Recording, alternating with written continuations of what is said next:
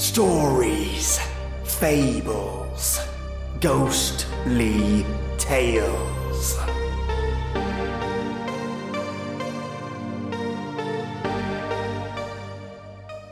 There is a cemetery that hosts a ritual, a ritual centered around blood, and a ritual our protagonist happened to have stumbled into in the dead of night. Welcome, listeners, and today I have for you an original story by Christopher Maxim titled The Blood Keeper. Christopher has many stories that will be reaching your ears on this podcast, and this is the first one that I've had the pleasure of narrating.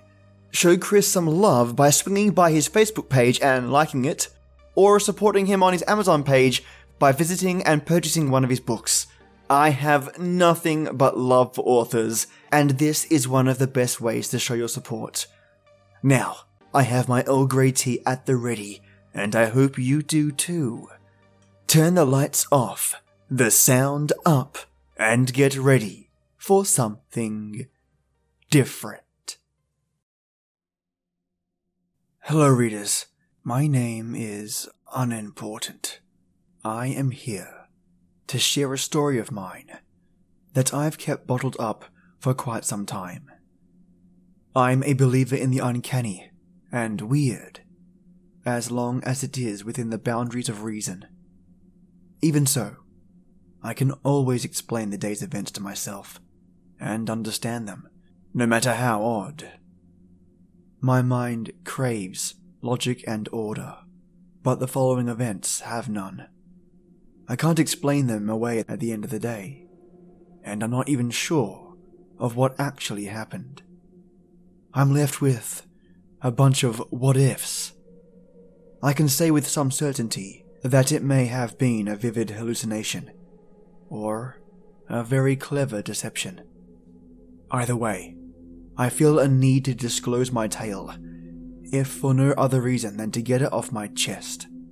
The following occurred in the autumn of 2010. That's as specific as I will be.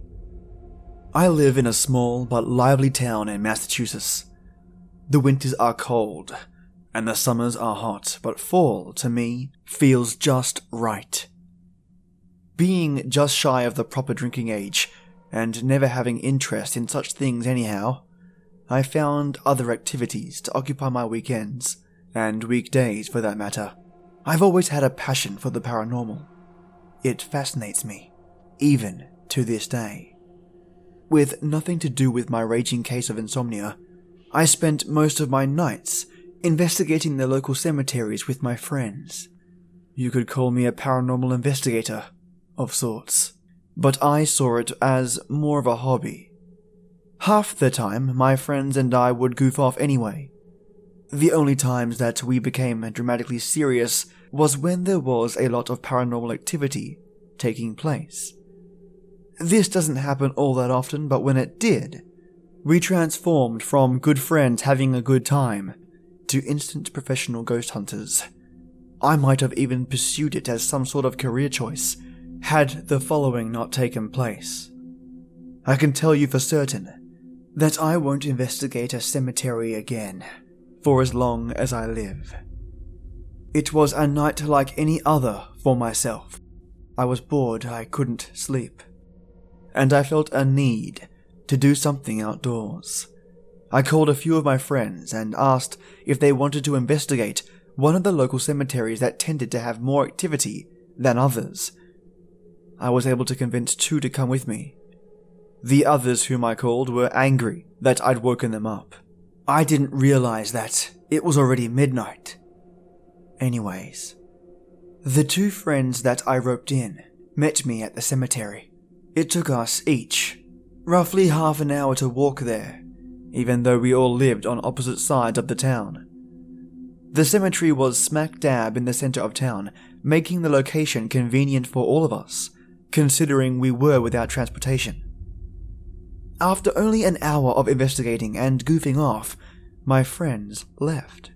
There was little to no activity, the place was dead. No pun intended.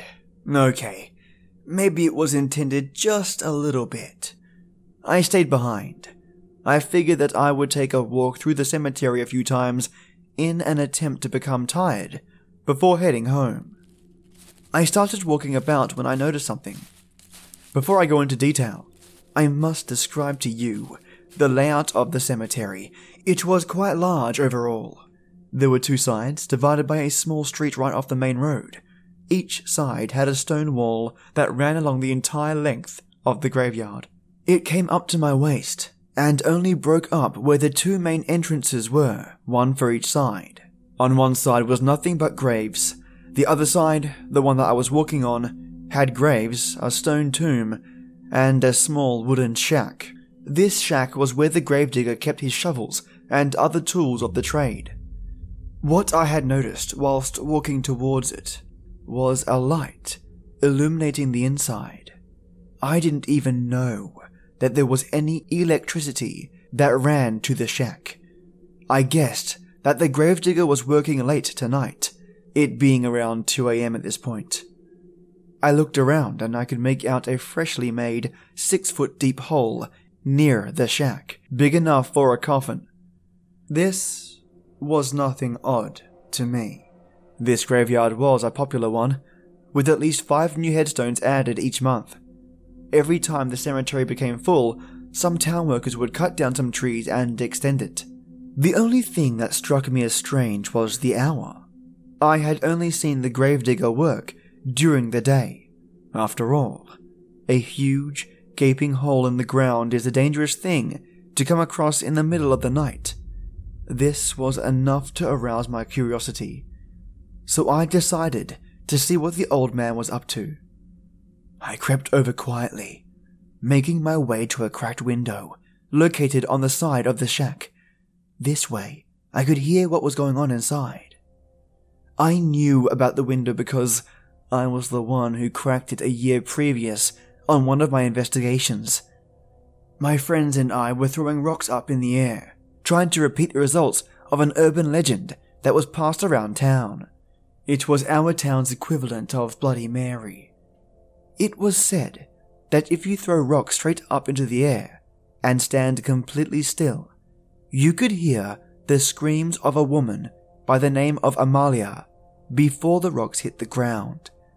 Amalia was a resident of the town during the 1940s. She died when strolling down this very street. During the newer side of the cemetery's construction, a gravestone fell on her head while being moved to its proper location by a small crane. The gravestone was one of her late husbands, whom she allegedly murdered just three weeks before her death. Instead of hearing a scream, I heard the shatter of glass a few yards away. I had broken the window at the side of the shack. Looking back now, I don't know why I believed that urban legend anyhow. I think it was fabricated to fool kids into hurting themselves. In any case, I approached the window and peered in. The gravedigger was not there. However, void of life, the shack was not. Inside the shack, to my surprise, were nine men. Nine men sitting at a long wooden table wearing tattered blue shrouds. The light I had seen was not a light at all, but what looked like several oil lamps. The men were eating what appeared to be a reddish stew. It looked gross. Every man cringed when eating it, except for the tall man sitting at the end of the table and the two sitting on either side of him. I was deeply confused. What was this? Some sort of town meeting? I crouched down and listened as the tall man began to speak. Hello, young newcomers. Are you ready to start your trials? He spoke with a firm voice. It resonated throughout the shack and beckoned even myself to listen. Yes. yes. The six men sitting around the table shouted in unison. Trials? What trials? The tall man spoke again. Good. Bloodlight Kalas will explain the rules. I could only presume that the man to his right was Kalas, as he explained everything. My memory has always served me well, so I was able to recollect everything he said, as unnerving as it was. It seemed that the men in the shack were part of a cult called the Bloodlights. Though they never referred to it as a cult, that's just what I gathered from what I had heard. The trials were more of a game, consisting of two teams that would disperse to either side of the cemetery. The tall man was the leader of the Bloodlights, and this game was his way of initiating new members. The winners would be accepted as full fledged Bloodlights. At this point, I couldn't really believe what I was hearing, but I kept listening. Whether it was out of curiosity or fear of the men hearing me if I attempted to leave, I was immobile. Kalas continued explaining the rules. Each team consisted of four members, three blood runners and one blood baron. It seemed that the newcomers would be the runners, and the two men standing at the end of the table with the taller man would be the barons. There was one more participant to be discussed. The tall man, the one that was leading the trials. He was the blood keeper. He was not on either team, but was the most important part of the game. He kept and guarded what was referred to as the blood. I thought that maybe this referred to the red amulet that hung from the tall man's neck, because with every mention of the word blood, he would firmly grasp the amulet between his fingers and close his eyes, almost as if partaking in a silent prayer. The job of the runners was to retrieve the blood from the blood keeper. The barons acted as coaches. They would strategize with the runners. It actually sounded like a fun game that I would partake in myself. So far, everything seemed simple until the bloodkeeper spoke again. With every wound, there is blood. With every drop of blood, there is light. Without death, there can be no light. I had no idea what any of what he said meant, but it was captivating, in a morbid kind of way. The bloodkeeper stepped over to a tall cupboard at the back of the shack that I hadn't noticed before. He opened it. Inside was a young woman, bound and gagged, with eyes wide open, futilely attempting to scream for help. My heart sank. This was far beyond your normal, run of the mill cult ritual. I needed to find help, but what if they heard me? I was frozen in fear and I could not take my eyes away. The bloodkeeper spoke again. Repeat after me. The light of blood can only be seen in death. The recruits chanted. The light of blood can only be seen in death. Just then, the bloodkeeper took a large, red dagger from out of his cloak and grabbed the woman. All I could think was, this really couldn't be happening. Could it? He pierced the knife deep into her gut. The others repeated. The light of blood can only be seen in death. The bloodkeeper stabbed her again. The light of blood can only be seen in death. I could see the life leaving the woman's face as she tried to yell once more with such an ashen and broken expression. The bloodkeeper thrusted the knife deeper into the woman's stomach. The light of blood can only be seen in death. Right before she lost consciousness, she turned and looked directly at me. She looked indescribably hurt, both physically and mentally, as tears began to soak her face. At that moment, I can't explain to you how knotted my stomach was. I immediately threw up right next to the shack. Luckily, no one heard me. The bloodkeeper made one final blow in the already dead girl's neck. The others uttered one last time the light of blood can only be seen in death. If I had anything left in my stomach to vomit, I would have done so again. What scared me the most was the conviction with which he stabbed her. I could see it in his face. It was almost as if There was reason behind each wound he dealt, or at least to him there was. I stood there, paralyzed with fear, and watched the killer get up and reach into a brown satchel that he was wearing over his shoulder. He pulled out three empty vials. He then continued to fill the vials with the blood that was dripping from his dagger. I now realized that the blood in the game was not his amulet, but indeed actual human blood. The Bloodkeeper finished explaining the rules to the newcomers. There are three vials. This gives, at most, three of you the opportunity to be accepted as bloodlights. I noticed Kalas laugh under his breath, as if three being accepted was unheard of. If you see a runner from the opposite team, what do you do? The newcomers answered together, Kill! If you see a civilian, what do you do? They answered once more, Kill! Kill. I dry heaved for a solid 20 seconds, trying to vomit. If I wasn't in danger before, I now was. I should have never come here. God, if you even exist, please, get me the hell away from here. I thought to myself. The Bloodkeeper spoke one last time. You must stop at nothing to attain one of these vials. All others will be sacrificed. Your thirst for blood must be as strong as your will to live. Just then, the nine men walked towards the shack door to leave and begin the games.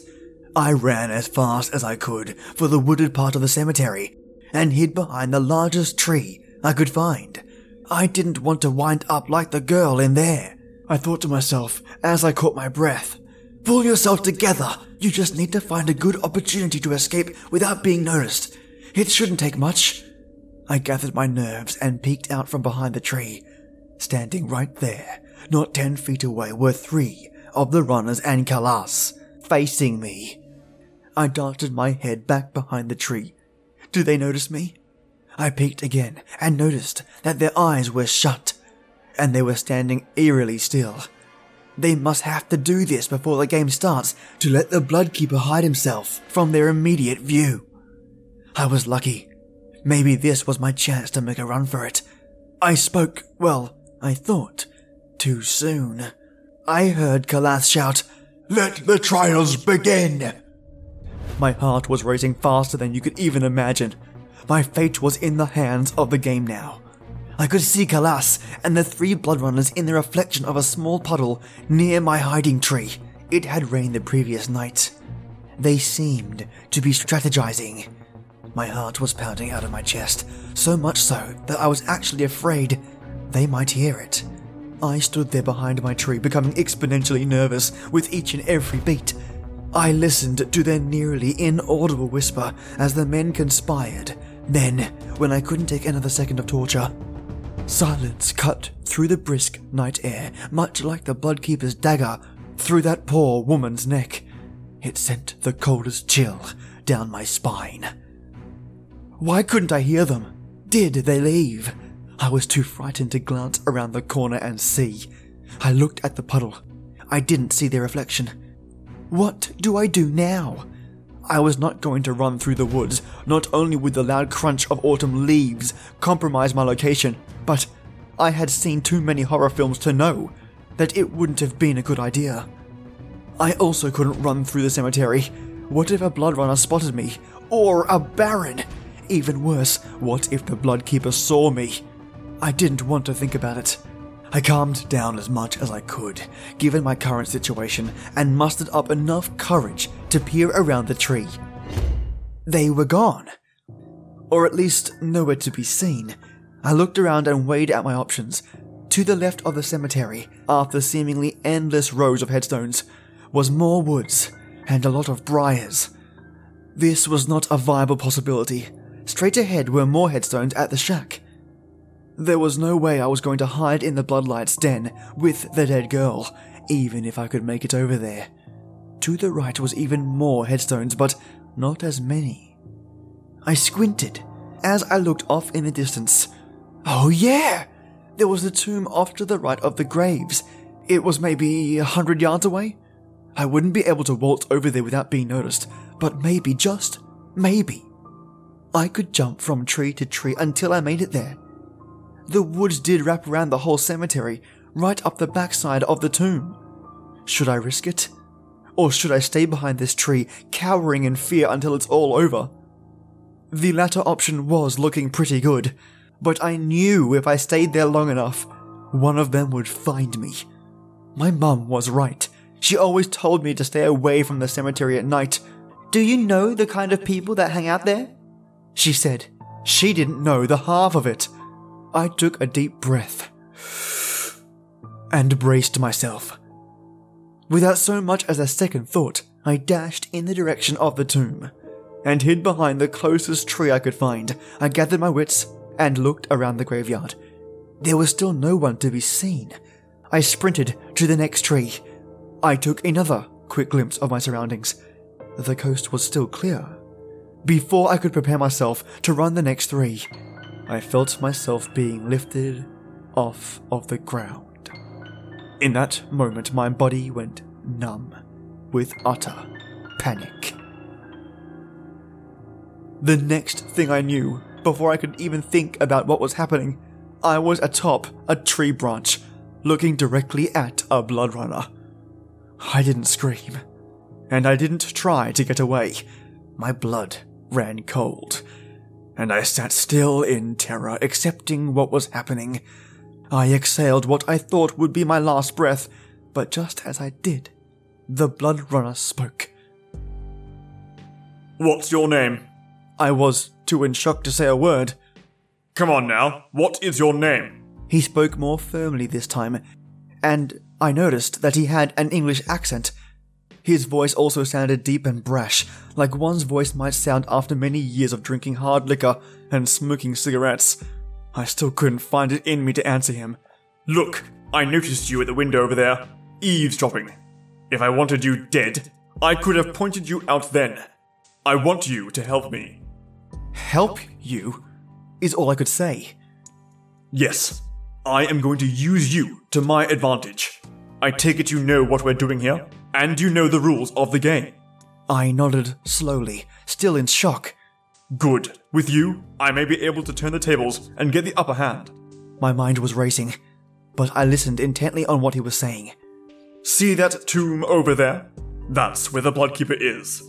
He pointed at the tomb I had been on my way to before I was lifted off of my feet into a tree.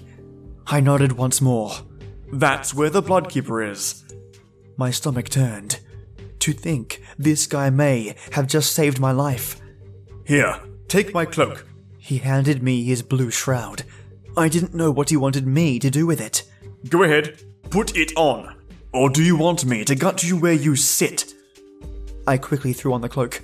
Go over to the tomb and open the door slowly. The Bloodkeeper will surely take a swing at you, just as he's about to end your life with that dagger of his. I'll swoop in and end his. Why? That's not part of the game. His eyes darted at me. Then he gave a menacing smile. I just realized that I had constructed a full sentence for the first time in his presence. Right, you are. Maybe I don't want to be a Bloodlight. Maybe I'm not here to play this ritualistic sport of theirs. Maybe what I'm truly after is vengeance. He looked over at the tomb, then looked around the cemetery, probably to make sure no one was listening. Many years ago, the man in that tomb, the one you know as the Bloodkeeper, stole something from me. Something I will never get back. That woman in that shack over there was not the Bloodlight's first sacrifice, not by far. The man in that tomb murdered my wife and took her blood for the sake of this game. It took me years to find him. It took me even longer to be accepted into their ranks, even as a lowly disciple. He stared off into the distance for a moment.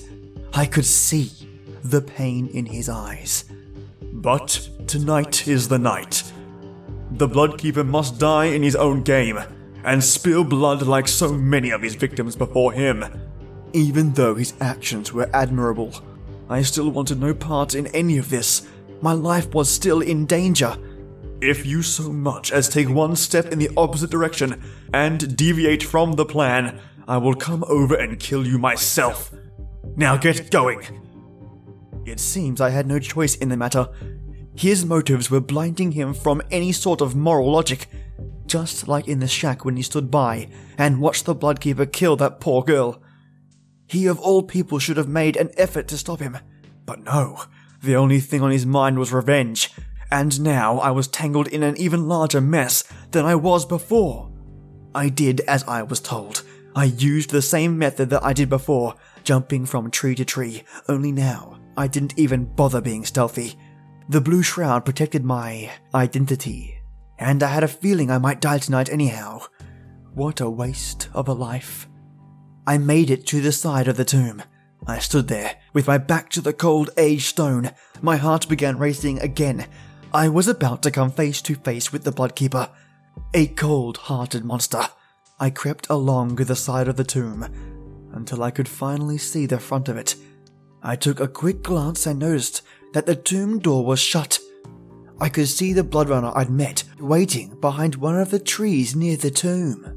I didn't hear him move even once, so it was hard for my mind to wrap itself around the idea of him getting from the tree branch we sat on to just a few yards away from me.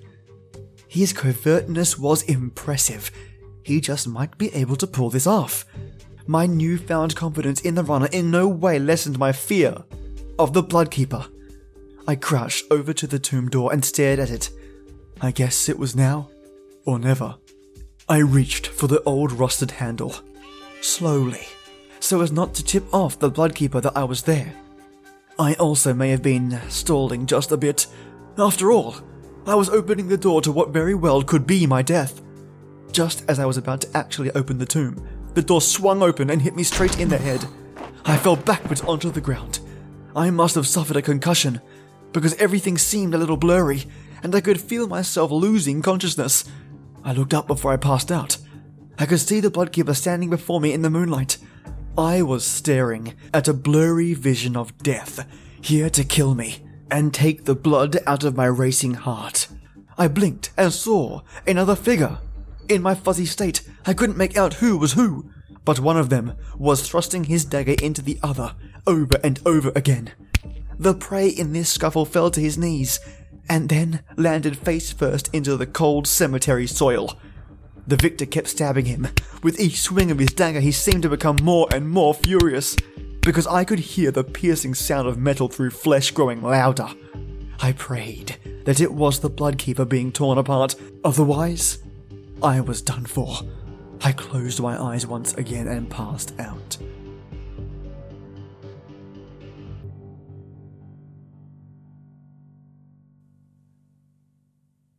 Are you all right there? I heard an old man's voice say as I gradually began to open my eyes. Are you okay? I opened my eyes fully and looked at the voice speaking to me. It was the gravedigger. But how? What? How? Where did they go? Is all I could manage to say. He looked puzzled. Where did who go? I couldn't wrap my head around any of this. What was going on? I. I should be dead. The gravedigger stared at me for a second and then changed his expression from confusion to sympathy. Come on, you'll catch cold out here. He invited me into the shack. Before I walked in, I noticed something. The newly dug grave I'd seen near the shack was gone. I really didn't know what to believe at this point, but I walked into the shack anyhow. The gravedigger, whose name I now know to be Pete, fed me and gave me a jacket to wear. In a frazzled state, I couldn't help but tell him everything that I had seen. He didn't look surprised at all. I didn't even think to describe the men by their given titles Bloodrunner, Baron, etc. But Pete responded with, It sounds like you had a run in with the Bloodkeeper. That's him!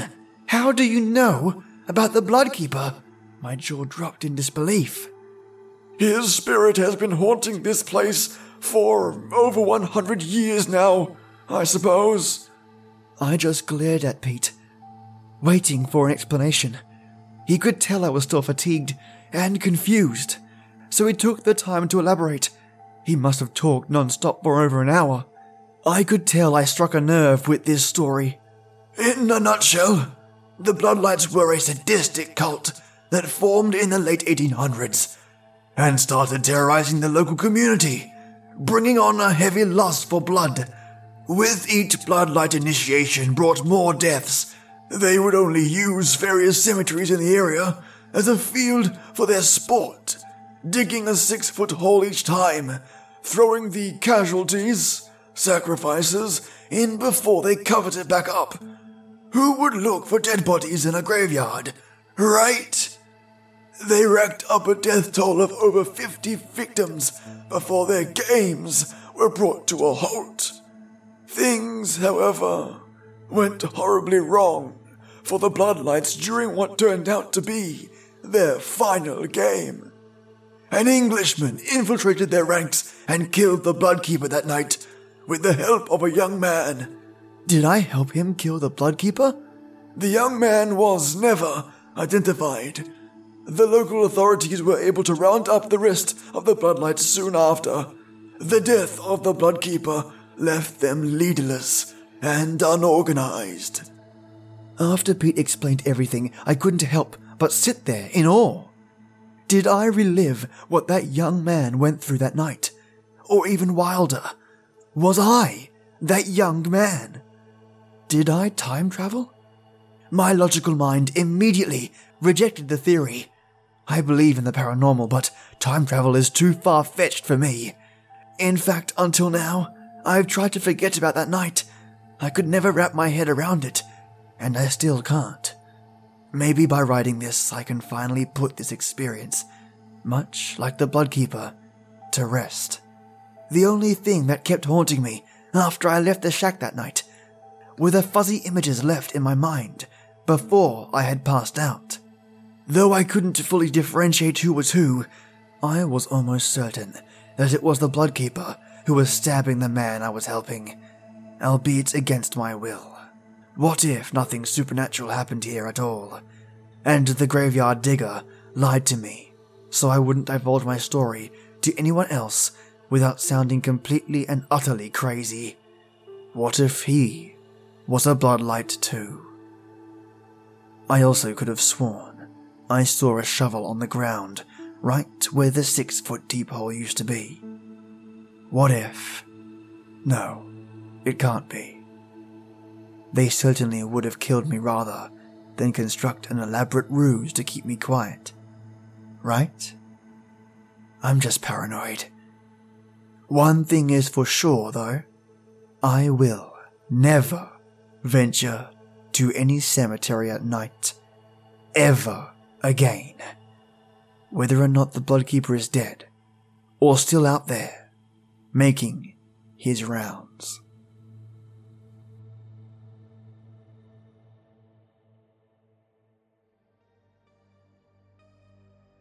Goodness. So, I had a couple of thoughts around the ending to this story. At first, I was thinking our protagonist was witnessing and being part of a ghostly echo of time gone by, a terrible visage of apparitions where many souls died due to this horrific event.